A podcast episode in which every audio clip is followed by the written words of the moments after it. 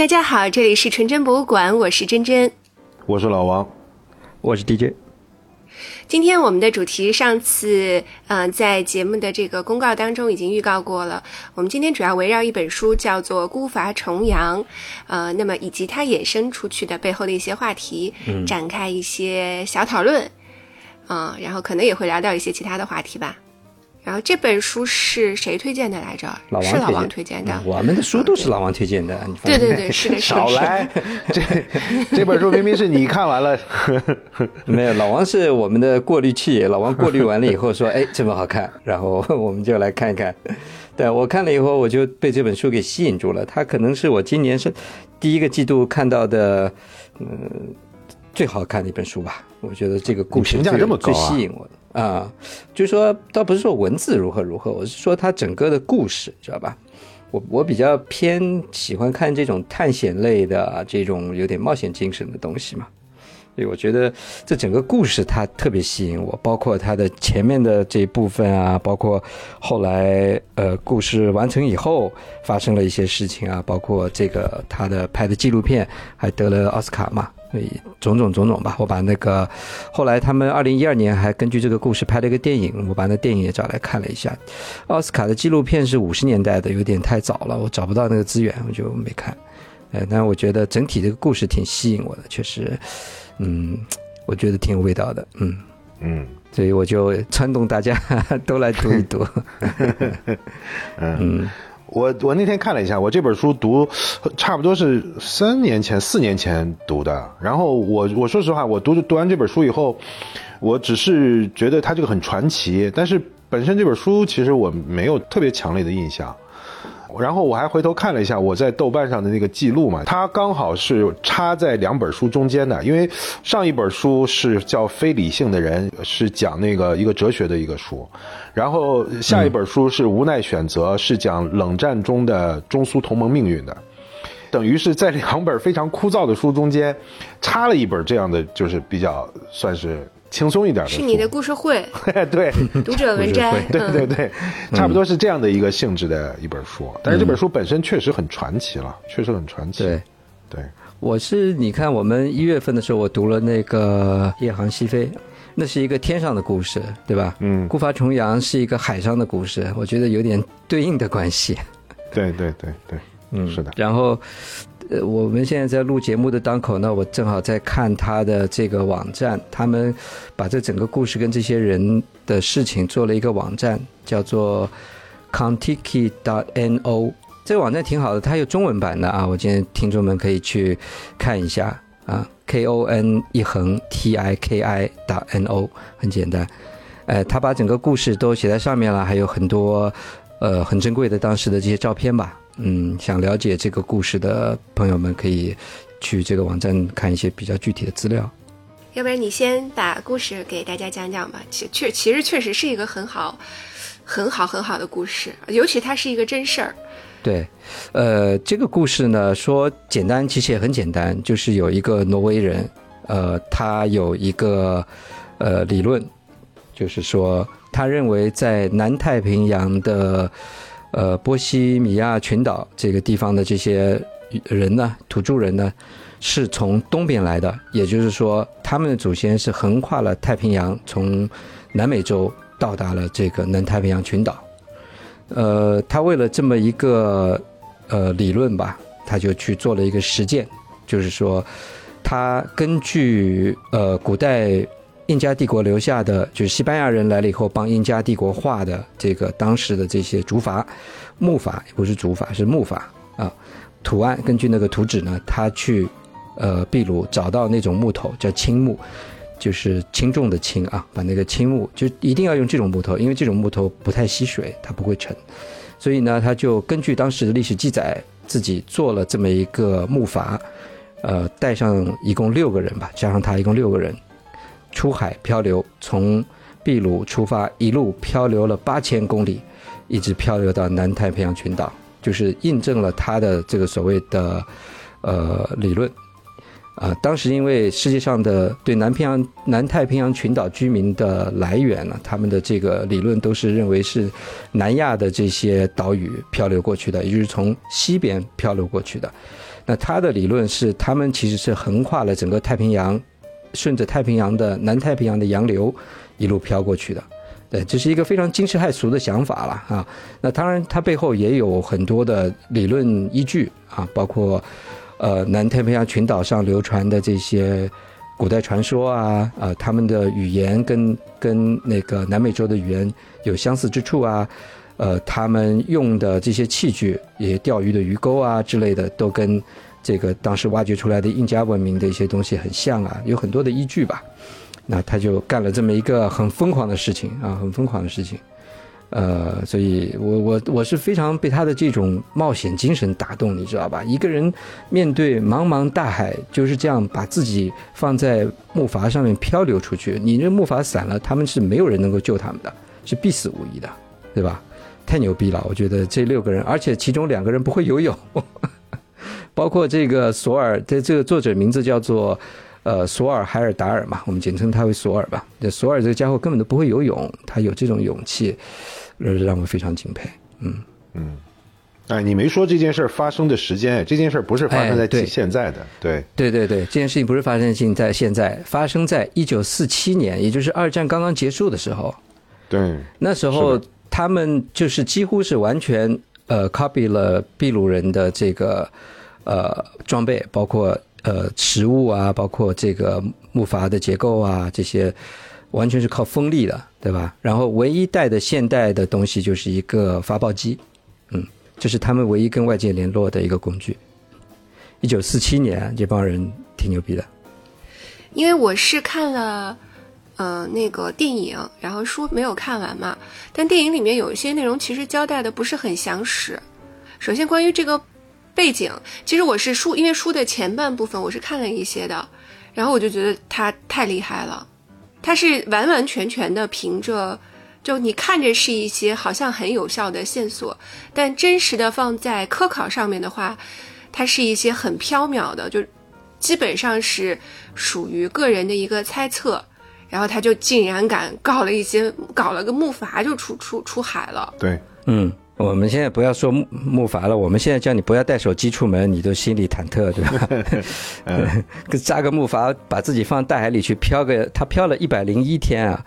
他们当时出发以前预计是就是漂九十七天，还是比较精准的。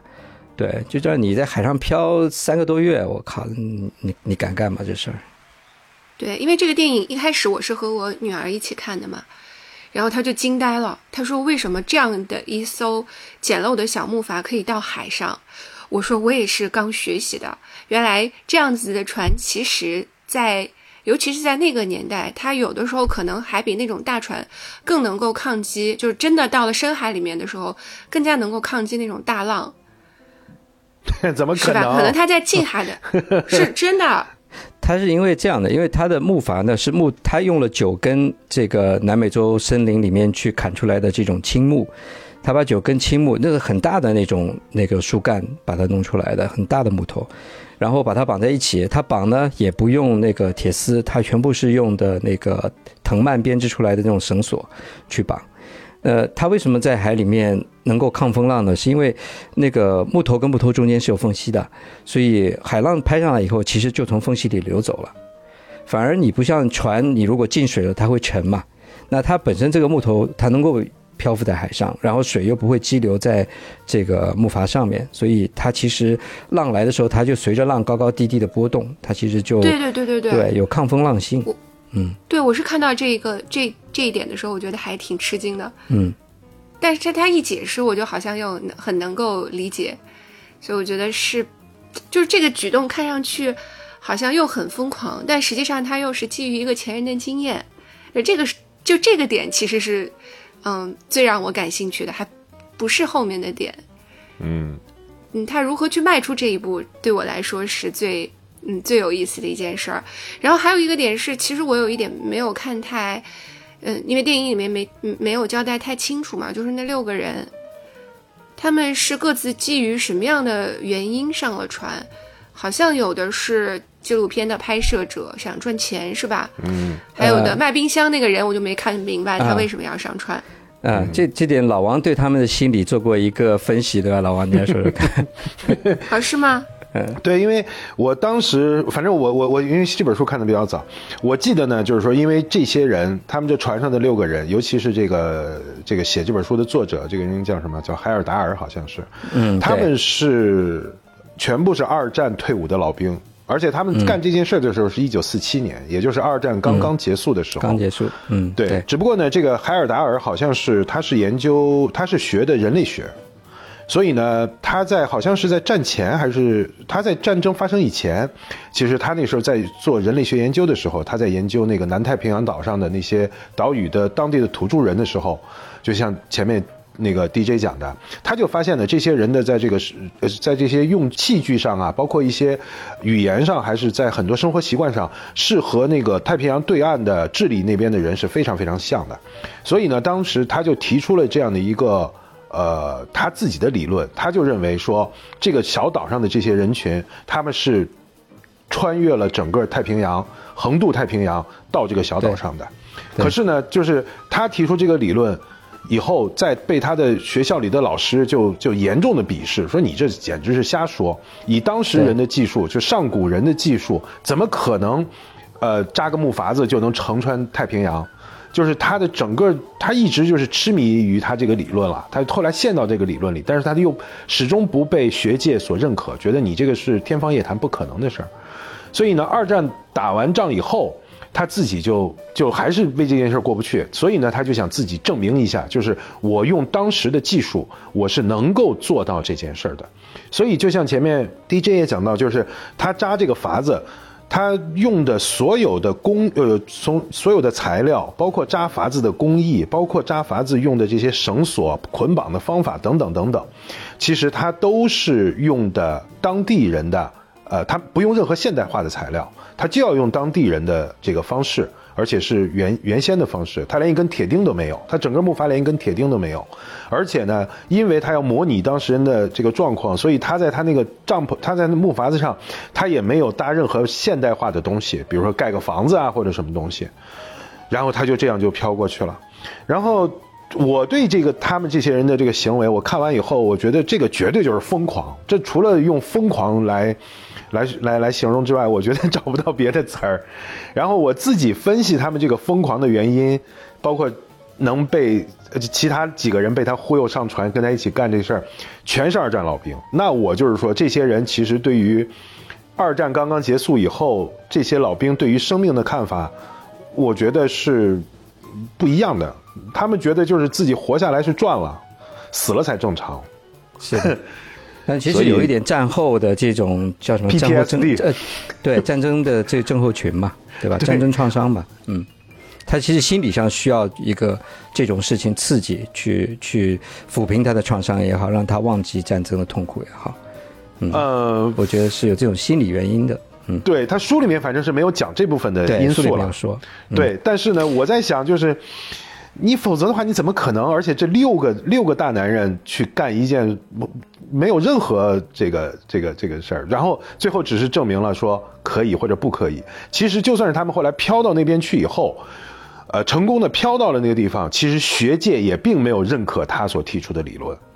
对，其实他的这个理论今天在今天的学界也还是一个有争议的话题。对，即便他自己已经证明成功了，他能飘过去，但是实际上学界也没有证明他。也没有认可他。我我想我们可以先在脑子里面先脑补一下这个世界地图啊，这样我们后面讲起来大家会比较清楚。就是我们把这个呃世界呢就看成一个世界地图，就是看成一个呃长方形，对吧？中间就是赤道，左上角呢就是亚洲啊，把就是靠近赤道这边呢就是像马来西亚、印度尼西亚这些南亚的岛国嘛，菲律宾这些的，对吧？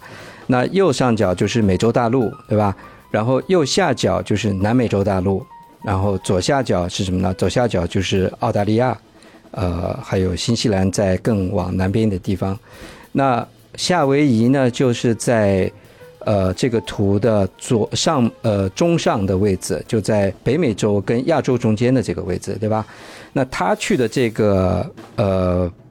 波西米亚呃群岛，包括这个大西就是大西地这一块吧，它其实是在呃这个图的中下的位置，就在赤道的南边，就是南太平洋在南美洲跟澳大利亚的中间，所以这哥们儿其实呢就是在呃秘鲁出发，然后往往西边这样，对秘鲁的，呃，当时这个传说就是因为当时印加帝国的呃祖先吧，在滴滴嘎嘎湖战败了以后，呃，从为了逃避战争，就是从那边飘出去了，对，然后。呃，往西边一路飘过去，一路飘过去。所以在南太平洋岛国呢，它是有传说，就是他们的祖先是来自东方的，然后他们信仰太阳神，所以他的这个呃木筏呢叫做 kontiki。那在在这个印加的语言里面呢，其实就是太阳神号的意思了。对，所以这个也是他当时的认为的一个证据，就是呃神话传说的一个印证。嗯，那。呃，我们往前面倒一点，就是我们大概的先来讲一下海尔达尔这个人，他是一个挪威的冒险家、人类学家，一九一四年十月出生，二零零二年四月十八日在意大利呃去世，呃活了八十多岁嘛。然后他去世以后，挪威是给他举行了国葬的，所以他在挪威其实包括民间还有学界，他的地位还是很高的。哦，他在挪威这么厉害啊！对，挪威人是把他是捧得很高的，他是一个国宝级的这种人物。因为他太疯了，是吗？这种北欧海盗传统，他他他继承了维京人的光荣传统。对，嗯，而且他那个他拍的那个呃孤发重洋的那个纪录片，是挪威放映的那个票房最高的一个电影，当时在全国引起了一个很大的轰动吧。那这个这个家伙呢，他不会游泳，是因为他小的时候，你电影开始的时候你看到了，小的时候因为他掉到那个冰湖里面去了，啊，他胆子很大嘛，去捡一个那个钢锯，他就跳到那冰块，结果冰块裂了，就掉到冰湖里，所以生病了，从此就留下了心理阴影，所以他就不会游泳，知道吧？那呃，他在战前呢，在奥斯陆大学学的是动物学还有地理，同时呢，他喜欢研究波西米亚的这个文化。呃，后来战争爆发，二二战爆发嘛，他就加入了挪威的反纳粹的军队。然后，呃，因为他在战前呢，三六年的时候，他刚刚结婚，带着他老婆呢，就到南太平洋的一个岛屿上去过了一年这种与世隔绝的生活。所以他从那个时候开始，就在他心里就是种下了对这个文化的这种热爱吧。所以他就是呃，在战前就是一直在研究南太平洋岛国的岛屿的这些文化了。所以慢慢慢慢，他通过很多的资料或者研究，他就产生了，就是我们刚刚提到的这个所谓的南太平洋岛的居民是东边来的这样一个说法，并且已经出了书了，出了书，但是也没有人关注。一方面，因为他默默无闻嘛；，另外一方面，也是二战期间没有人对他这种研究感兴趣。所以，呃，二战刚刚结束呢，他就想，那我要来印证一下我的这个想法，是吧？然后他就去找了一些。呃，找了一些资金来支持他，各种各种，然后也有很多学界的人来呃帮他背书吧，呃，像是他的这个呃大学里的教授给他写了信，让他去呃找那个秘鲁的总统嘛，因为那大学教授跟秘鲁总统是好朋友，所以你们看到那个书里面有一段，就是他一开始的时候去秘鲁找那个总统，对吧？特别有意思，他去那个总统府，然后。呃，来了一个穿着光鲜亮丽的人，他以为那个人是总统，结果不是，那个人是一个总统府的那个服务人员，然后又把他带进去，他就见了好多这种看上去像总统的人，最后他都累了，坐在那个花园里休息，来了一个穿得像园丁的人，然后 他说：“你找我什么事儿？” 原来那个人是总统，对，然后他就得到了秘鲁总统的这个支持，官方的支持。给他呃开了一些特别的这些优惠的帮助吧，这些条件吧，让他运用秘鲁的港口军港去建造他的这个木筏，包括美国人那个时候也 support 他嘛，对吧？他去见了美国军方，美国军方给他好多的那个什么辎重啊，给他好多的给养，让他去测那些呃他们刚刚发明出来的一些东西，比如说那个什么驱杀驱杀剂。就可以赶赶走鲨鱼的那个东西，电影里不是到后来这帮人傻乎乎的把那个赶鲨鱼的东西当成是佐料做饭的，把它吃掉了嘛？嗯，啊，反正他也得到了好多这种政府方面的支持吧。那么跟他一起去的这些人呢，其中有一个是他的好基友，一起长大的那个人是一个水手，也只有他是有航海经验的，呃，其他人都没有出过海。然后还有一个是老兵，然后有一个是工程师，还有一个是无线电发报的人，一个人类学家，对吧？然后加上他，一共六个人。然后他们每个人被允许带一箱东西上那个木筏，呃，每个人都带了自己喜欢的吃的啊、衣服啊什么的。只有那个人类学家带了满满一箱七十几本书。哦，对了，他们上那个上木筏开始的时候，其中一个人还带了一只鹦鹉嘛，一只鹦鹉就陪着他们一起出海。所以就是前面准备的阶段呢，他们就得到了很多这种各方面的支持吧。哎，他们就真的跑到那个原始森林里面去找那个木头，那找木头也花了蛮长的时间，还跟那个原始部落的人去打关系啊，这些，呃，终于最后把木头砍下来，然后顺着那个河流把把那个木头一直飘到呃海港的那个地方吧，然后再在那边开始开始做那个木筏嘛。嗯，反正就是他，只要他他愿意玩命，好多人都愿意资助他一下。对，我是对我都是觉得那个年代的人其实还是挺有这种，呃，所谓浪漫主义或者说英雄主义的这种想法的。对的，是的。说到这儿，我突然想起来，就是之所以读这本书，好像是因为我当时是在那个，反正是在线上在翻这本书。我看到这个书以后，记得他那个介绍里面是说，那个孩子啊。在他自杀的时候，后来发现他的包里面装了，其中就有这本书，就是《孤筏重洋》这本书，啊，也是因为这个原因，我我才把这本书当时是把它拿下来读了一下，所以可能就是也是有，就你说的，他有这种非常非常浪漫的，也疯狂又又疯狂又浪漫的这种东西。我觉得孩子没读懂，读懂了就不该去死，你应该背着包去。探索世界，走出去，去冒险，去冒险，对，去去经历你的人生，经丰富你的生命，不是去躺在铁轨上。哎，反正他当时写的这个的时候，他写他在海上的生活，尤其是他们每天抓飞鱼，我就对那段印象好像比较深。说是有那个有好像有飞鱼飞出来，好像都会自呃主动的会蹦到船上面，他们好像就靠这个为生，好像也。对我当时就在就在想啊，这些人你说出发。要解决两个问题，最对我来说最基本的就是食物跟水嘛。嗯，他们其实还挺聪明的。你看他其实准备食物的时候，他没有准备那个一百天的食物，他其实只准备了六七十天的食物，因为他们知道到了海上，其实漂出去以后，食物不是问题，就是你抓鱼是很简单的一件事情，你不用抓那个飞鱼，自己就飞到你的身那个木筏上来了。和说的很轻松，说的说的很轻松似的。不是在海上没事就搞一条鲨鱼什么来吃一吃，烤鲨鱼什么的，是吧？那主要还是水呀。它淡水是怎么解决的？水呢？它是把那个水装在竹筒里，就是它要完全复制当时的这个印加人的做法嘛。所以它是把那个竹筒，然后把水淡水装在竹筒里，把它封起来以后。水其实挺重的，他把水放在哪里？他很聪明，他把水绑在那个木筏的底部，还有边边的那些地方，就是用海水的浮力把它拖住。啊，哦，它放在下面的那个是水啊，我看到了电影。嗯，对，放就水是在是放在下面这样子。那一方面就是呃让它温度能够比较低，不容易蒸发嘛。另外一方面，海水就等于把它给托起来了嘛。然后美国人还给了他们好多凤梨啊什么的，自己还他们也带了好多椰子，对吧？哎，说到这儿啊，DJ 说你你好像是的，我感觉你好像对于这种故事、这种书好像特别感兴趣，就是对于这这类故事特别感兴趣，是因为你自己始终有一个有有冒险的欲望吗？还是说是觉得他们替你冒险了以后，你读了以后你会觉得很很爽，还是怎么样？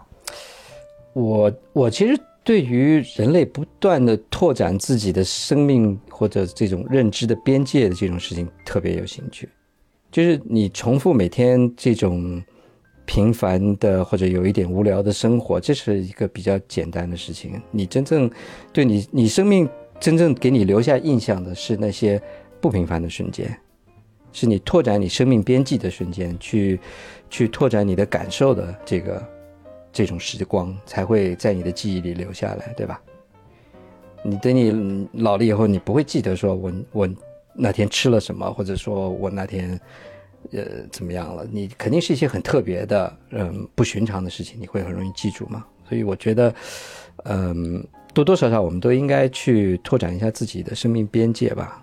嗯嗯，那你觉得你能够现在猜想一下、臆想一下，你你觉得你最能够把你推到就走到最远的，大概是什么样子？嗯，其实我在想他的，因为他的这个航行后来成功了以后，有很多人在他之后其实复制了他的航行嘛。嗯，啊，有很多大家都哦这条路走得通，那很多人都去走了。那其实我觉得这个倒是可以变成一个很有趣的旅行线路。啊，你们觉得吗？而且而且这不是一个便宜的旅行线路，坐着豪华游轮去是吧？不是豪华游轮，你跟他一样，你还是坐这个竹筏去，只是说我们帮你旁边把这个，就保证你不会淹死，不会有危险，出危险的时候有船可以把你救了。啊，那就是真真前面问那个问题，假设说现在真的有一条这样的线路，旅行线路，呃，就是让你重新体验，在保证你这个不会有大的生命危险，当然的情况下，让你去，你去吗？我去啊。我不会游泳，我看这这家伙也不会游泳，所以不用怕。他不会，我也不会。呃，那你确实可以。我觉得我怎么都不会去的。我觉得我 我我读读书就可以了，我就肯定不会去的。嗯，我其实我其实，在想，呃，接下来呃最近的这几年，我是有有一个比较稍微有点冒险的想法，就是我准备去走 E B C 嘛。就是那个珠峰大本营，对，它是有一条那个徒步路线的，我在网上研究过，走进去走出来大概是十四天，两个礼拜吧，嗯，这样的一个，飞到加德满都，然后从那边开始走，它是有一条比较成熟的所谓旅行的这么一个路线，但唯一的问题就是，呃，每个人对高原反应的承受能力不一样嘛，对你得带好一个向导，那当你实在走不动的时候，你就得退回去。啊，这是我唯一担心的问题。嗯，我觉得这条这是我想要去做的一个冒险。嗯嗯，我当时在读这个的时候，我主要是想啊，就是你看啊，我们去读一本书，他把那个过程当中的一些精彩的故事，包括一些呃景象、景色，他都写出来了。这个呢，实际上就相当于他把一百多天的一个其实是非常非常枯燥且。危险的旅行的高光时刻拿出来给我们展现了一下，让我们觉得这个事儿是又浪漫又有这种冒险精神等等等等。但是其实你想，你每一天坐在一个木筏子上，飘在那个大海上面，头上太阳光直射着，然后你要在这一一二十四小时一整天就在这过，睡也睡不好，吃也吃不好，等等等等。其实那是一个非常非常折磨、非常枯燥的，对对对，没错。所以那个。呃，那个跟他们一起在，呃，木筏上的那个人类学家不是带了七十几本书吗？他等他到达目的地的时候，他基本上全部读完了都。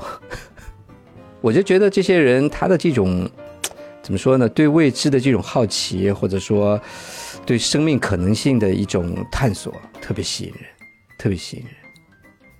前无古人，真的是前无古人的事，没人干过这个事儿，对吧？对，我刚才你说到这个什么漂流的时候，我突然想到了，哎，那个什么《射雕英雄传》里面是不是也有一个这样的情节？我记得就是那个黄蓉和洪七公，还有那个欧阳克，好像他们不是也是一个在一个小船上面什么飘啊飘，好像有飘到一个什么荒岛上去了，好像是。啊，是的，是有是有这样的一个情节的吧？有有有有有有有有，是的。我突然想起来的，对。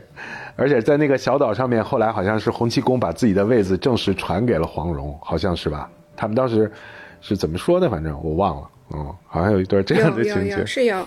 嗯，我对我对这本书有一些有一些那个描写篇章印象特别深刻。比如说，他们有一次，我记得是有一个队员掉到海里了吧？他们在这个木筏上其实有带了一个救生艇一样的那种充气的那种这种救生艇吧。这是他们唯一的能够，呃，等于说是离开这个木筏的一个呃工具吧，对。然后那个队员因为风浪很大嘛，他被卷到了海里以后，非常非常危险的。当时他们也是非常非常紧张嘛，赶紧把那个救生艇放下去去救，反正也是花了很大的力气，也是运气好，到最后把那个把那个人给捞回来了。这是一个，就是对。当时他就说他实在无法想象出来的时候六个人，等于呃结束旅行的时候只剩下五个人，他没办法承受这种打击吧。嗯，所以真的遇到这种事情，你跟书里面写的是文字的东西，可是你真的遇到这样一个事情是很恐怖的。对，是的。就是其实他心里也，他就他他也没想过呀，他遇到的时候他还是承受不了的，是吧？对，对。虽然他们也想过可能会死在那里，对吧？但真的当死亡那么近的时候，也是很恐怖的。对，我还是说了，就是说这些人真的，他们有一种对于生命，我甚至上次我跟 DJ 聊，就是我甚至觉得，就是他们有一种求死的心态。从二战战场上面那么枪林弹雨的那样子呃生存下来以后，与其被那个平凡的那种。你想，尤其是北欧那种平凡的日子，一点一点的磨掉，不如死在一件轰轰烈烈的事情上面。我甚至怀疑他们有这样的想法。嗯，就像上次我们说，其实最近几年吧，有一些那个美国的那个讲从阿富汗退伍回来老兵的电影嘛，有一个叫什么“拆弹拆弹专家”，还有什么好几个电影。对，其实他们都是这样呀。他们到他们回到那个自己的家里以后，他无法过那个平静的生活。他们很就是会主动的要求要重返那个阿富汗现场，要重返那里。说起来呢，他们是为了什么兄弟感情啊，为了战友的这个生存。但是实际上，他就是无已经无法接受这种，呃，很平常的现实生活了。甚至他就是某种意义上吧，他们有一种求死的心态在里面，对，对吧？对。呃，我觉得其实这个也是一个挺，其实是个挺挺残酷的一个事儿，对于这些，对于这些老兵来说。但是。呃，就是说他们的这种经历，你如果真的像他们一样啊，呃，坐着木筏，当海上风平浪静的时候，呃，你想象一下，你自己漂流在南太平洋的中央，对吧？呃，这个世界上没有一个人知道你们在哪里，没有一个人知道你们是死还是活着。嗯，跟他们相伴的只有那个鱼群，就是那些鱼，其实挺有意思的。他会把木筏当成是一个大鱼或者是一个什么生物，是吧？然后那鱼群就跟着他们嘛，好像跟他们作伴一样的。然后在南太平洋的星空下，这样子坐在那里，旁边是鱼群跟着你一起飘，那种感觉，我我觉得在寻常的生活中是无论如无论如何没办法去想象的。对，但是你这种场景就是你作为一个观光客，你去玩上那么一上午或者玩上一天，你会觉得很好玩。结果这这这种这种日子你要过三个月，你试试，那肯定就是肯定就是另外一个味道了。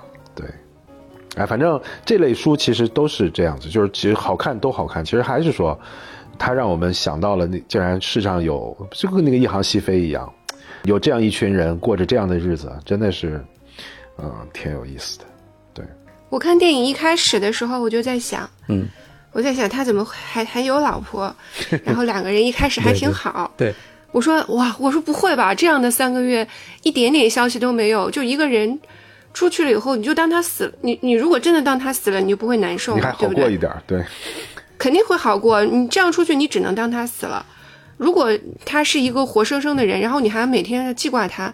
三个月怎么过得下去啊？我觉得我是绝对不行的，是不可能发生的。就是你要么出去的那一瞬间，我们就就拜拜，你就消失在整，对对对对对，一定要拜拜，你就消失在整个生活中，跟你的孩子就断绝关系，他们就没有你的这样的父亲，对，结束。那才能活下去，否则的话，你这个对家人太不负责任了。对，因为家里人是很煎熬、很煎熬的。果然到了结尾，他们 还是离婚了。离婚了。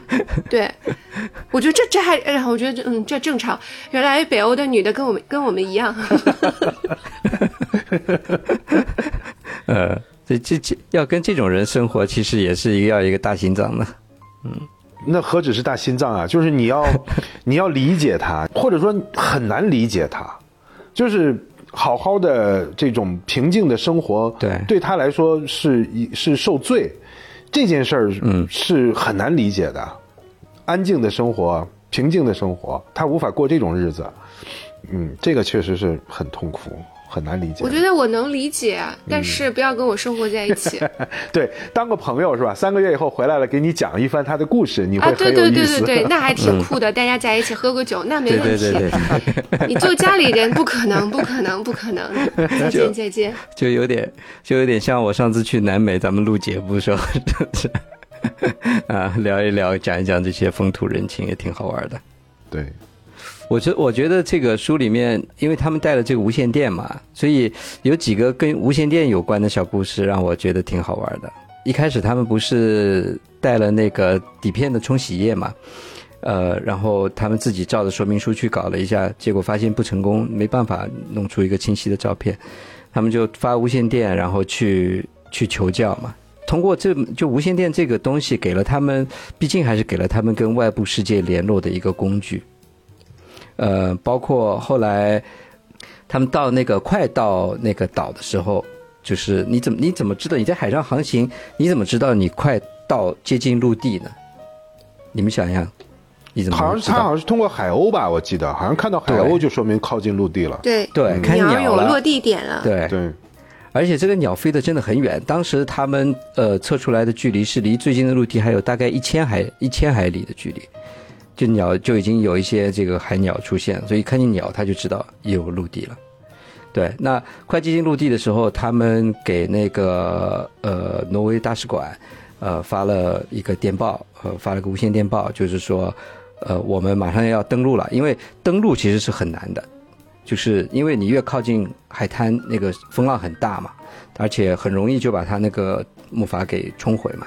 所以如果可以，他们定了一个时间，说我如果三十六个小时之后你没有听到我的消息，那我们可能就登陆失败，那我们这些人可能都葬身大海了。那呃，就是说你如果三十六小时之后还没有我们的消息，你就要派人来那个搜索我们，来帮助来来救我们。所以后来他们登陆成功以后，结果他的无线电进水了嘛，呃，当时他们就拼命的修，因为很怕那个呃，人家以为他都死掉了，对，最后还是终于修好了。然后，呃，修好了以后呢，他们就开始发报，结果收到他们信息的是一个住在科罗拉多的一个人，嗯，我来读一下这一段吧，特别有意思。嗯，他的这个队员叫托尔斯坦嘛。当托尔斯坦呼叫拉罗汤加岛时，我们疯狂的转动着手把。呃，没有人听到我们的呼叫，再试一次。接收器又开始工作了，但是拉罗汤加岛的人没有接收到我们的信息。于是我们呼叫洛杉矶的哈尔和法兰克，他们在洛杉矶的朋友，以及利马的海军学院，依然无人接收我们的讯息。接着，托尔斯坦发出 CQ 讯号，也就是说，他呼叫全世界所有能够接收到我们特殊业余波长的站台，竟然真的有用。空中开始有微弱的声音慢慢的呼叫我们，我们再度呼叫他，回答我们已经听到他的信息。接着，这缓缓的声音在空中说道：“我的名字叫保罗，住在科罗拉多。你叫什么名字？住在哪里？”这是一位无线电迷。我们继续转动把手。托尔斯坦继续敲键盘，说道：“这里是康提基号，我们被困在太平洋一座无人的小岛上。”保罗一点也不相信这个答案，他以为是临街的一个无线电迷在恶作剧，他再也不愿意上线。我们绝望地抓着头发，我们的处境就是这样，在这星空下无人的小岛上，坐在椰子树下，然而根本没人愿意相信我们所说的。你你有感觉到这种？你在这个世界的某一个点上，在一个非常孤寂的无人的南太平洋的岛上，然后你试图跟这个世界其他活着的人产生某种连接，嗯，很失意的一种状态，我觉得。这个叫失意。看书的时候还是挺失意的。是吧？这帮人最最后到了那个岛上以后，结果岛上有个小孩不是头上长了一个脓疮啊什么的嘛，然后已经有很多小孩因为这同样的病死掉了，所以他们一定要帮他做手术。他们是有这个抗生素了，但他不会做割这个割除脓疮的手术嘛。他们又是通过这个呃无线电报，然后联络到了一个医生，然后在无线电报里那个医生教他们怎么去开刀，这帮人就敢在人家头上动刀子，帮人家 把那个瘤给割掉了。最搞笑的是，过了几十年，这个索尔达尔的呃，他的一个孙子，他的孙子重复了他爷爷的这个旅程。这次他们也是六个人，从同样的地点、同样的一天出发。这次他们花了七十天的时间到了同样的这个岛上，然后他们还遇到了那个当年被他爷爷的这些人救过救的那个小孩那个人还在。四十年，四十年以后，然后那个人就跟他说：“当年是你爷爷的这个，呃，他们救了我，给我做了这个手术。”所以我觉得这种整个的这个人生的这些。呃，缘分也好，这种人与人之间的这种连接也好，都很有意思。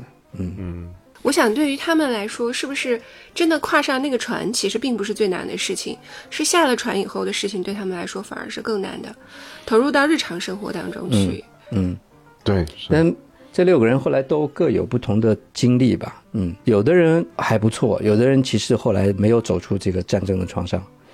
对，就过得并不好。哦，还是明确的说了，他们是有战争创伤的，是吧？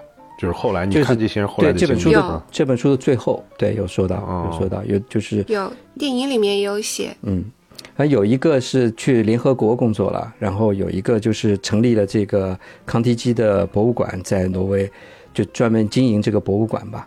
然后也也有的人是有一个人是买了一艘船，然后跟他老婆在这个船上过了几十年的生活，就到处去漂流，就活在这个船上。反正每个人都不一样，嗯，我想这些人一辈子有这么一个特殊的经历，也也是活也是够了，就够就是 人生的经历已经够了，应该吧？像像我是无法想象的，我我干不了这种事情，我也无法想象这种这种这种经历。嗯，老王怎么样？咱们去徒步一趟 E B C。对，徒步嘛，我觉得是可以挑战一下的。大本营去就去吧，反正交钱就行。那你要走得到啊，很多人是走不到的。我怎么看我朋友圈里交了钱的大佬们都都走到了？嗯，他们大部分不是走这种徒步进去的路线的，他们是直接飞过去的，就到了以后打个卡，然后就走了。那拍个照片就走了是吧？不知道，反正很多人都有这种照片。我就想，真是又有钱又有闲啊！我就说，前两年美国不是有那个呃 Fireman 嘛，火人节嘛，对吧？嗯。呃，结果我看前两年那个有一段时间变成中国互联网大佬聚集的地方，每年一到火人节就搞在火人节搞团建什么的。你说那是疫情前了？不会了，疫情前对对。现在都穷了。最后就再说一句，这个人后来他其实完成了这次旅行之后，他又干了好多其他疯狂的事儿，就是 用那个南美洲的芦苇编了一个芦苇筏，然后横跨了一下大西洋。嗯，用芦苇筏横跨了大西洋。对，对，哇！他就是认为这些这些人他们的这种呃跨过海洋的这种连接吧，在在古代或者说在远古的时代。呃，公元五百年，就他说这个孤发重洋，是因为他认为公元五百年发生的这个迁徙嘛，从南美到波利尼西亚的这个迁徙嘛，所以他认为人类其实在我们认知到的这个文明发展以前就已经有过这种连接了，他就是要去印证这种想法。嗯，后来他又写另外一本书，我还没时间看，就是说他用那个呃芦苇去穿越大西洋的这么一个故事。嗯嗯。我觉得啊，我突然想到的啊，就像你说的，就算是说他能从技术上证明了，说不管是扎木筏还是扎一个什么芦苇筏能够漂洋，呃，能够漂洋过海，呃，就算他从技术上证明了，但是实际上呢，他，嗯，怎么讲？就是为什么后来人类学不太承认他这个东西？我在猜想啊，会不会实际上就是这个还不足以成为一个强有力的证明？因为。就像当年的哥伦布也好，还有什么达伽马也好，他们在十五、十六世纪去探险、去发现新大陆，他那个的动力啊，他可不是为了证明说我这个技术上可行，他是有有经济动力的。就是人们去做这件事儿，他一般来说他都是有利益驱动的，他不是单纯的为了探险而探险。就哪怕当年的维京人出来，这在海上横行霸道，那也是为了抢劫。那也是有经济利益驱动的，对吧？像他这种方式说证明，就是我只是想证明我这事儿能干成，但是实际上放在这个人类的发展过程当中，呃，好好的老百姓是不会想着去冒这种险的。我要我要我要飘飘到那边去，所以我是觉得，就是他这样的证明其实并不能证明他的理论。因为他没有一个经济的动力。你一个小木筏子跑过去有什么用呢？对吧？对，就是他这个可行，并不代表人家真的是这么做过，对吧？这不是不是完百分之一百的那个论证嘛？是做得通，做得通，但并不代表人家一定是这么做过。对他这个东西就纯粹是一次冒险而已，就更更大意义上，我觉得像他这种大概也是那个，但不过像你说的，他后来编一个芦苇筏，或者他再往后再去搞个别的什么冒险的事儿，我真的是觉得他就是他只是无法消停而已，他没法过消停日子而已。